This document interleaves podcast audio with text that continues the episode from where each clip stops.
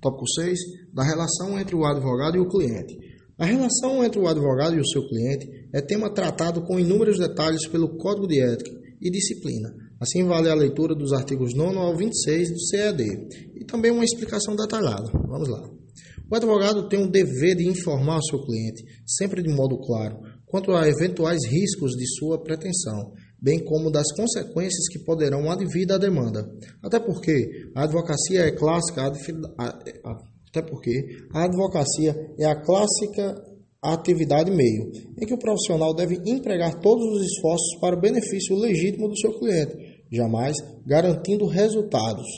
As relações entre o advogado e cliente baseiam-se na confiança recíproca, ou seja, o advogado deve receber todas as informações e documentos de seu cliente, bem como este deve ter a tranquilidade de que o profissional exercerá de, da plena advocacia para o sucesso da demanda.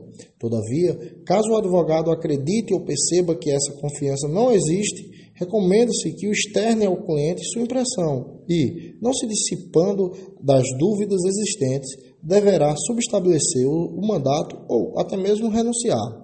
A conclusão ou desistência da causa tem havido ou não a extensão do mandato, obriga o advogado a devolver ao cliente bens, valores e documentos que lhes hajam sido confiados, além de realizar uma prestação de contas detalhadas e pormenorizada.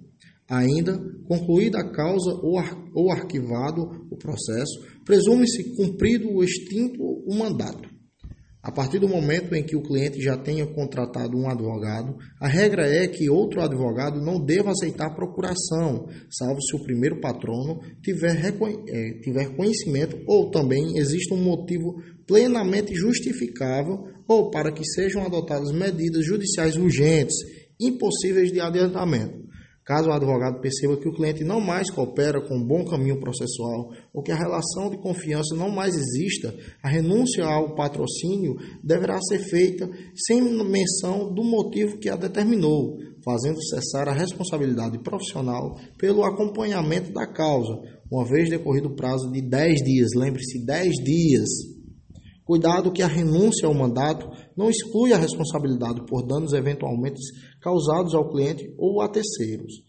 Por outro lado, caso o cliente não mais tenha interesse em manter seu advogado, cabível será a revogação do mandato judicial. Mas é importante ressaltar que isto não, é, não o desobriga do pagamento das verbas honorárias contratadas, assim como não retira o direito do advogado de receber o quanto lhe seja devido em eventual verba honorária de sucumbência, sempre calculada proporcionalmente em face do serviço efetivamente prestado.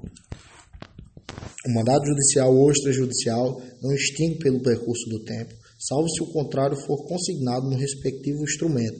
Lembre-se, o mandato judicial ou extrajudicial não se extingue pelo decurso de tempo, salvo se o contrário for consignado no respectivo instrumento. Um tema interessante e até mesmo comum na seara criminal está na defesa de crimes e criminosos de grande repercussão social. Assevera o artigo 23 do Código de Ética e Disciplina que o advogado tem o direito e o dever de assumir a defesa criminal, sem considerar sua própria opinião sobre a culpa do acusado. Isto quer dizer que não há causa criminal indigna de defesa, cumprindo o advogado a agir como defensor, no sentido de que a todos seja concedido tratamento condizente com a dignidade da pessoa humana, sob a égide das garantias estabelecidas na Constituição Federal. O advogado deve exercer a advocacia sempre com autonomia e independência, tanto que não é se sujeita à imposição do, do cliente que, pro, que pretenda ver com ele. Repetindo, o advogado deve exercer a advocacia sempre com autonomia e independência, tanto que não se sujeita à imposição do cliente que pretenda ver com ele atuando outro advogados. Também não fica na contingência de aceitar a indicação de outro profissional para com ele trabalhar no processo. Por fim, nas relações estabelecidas com o cliente, o advogado deve se atentar para o subestabelecimento do mandato, com ou sem reserva de poderes, Caso faça um subestabelecimento com reserva de poderes, será ato pessoal do advogado da demanda.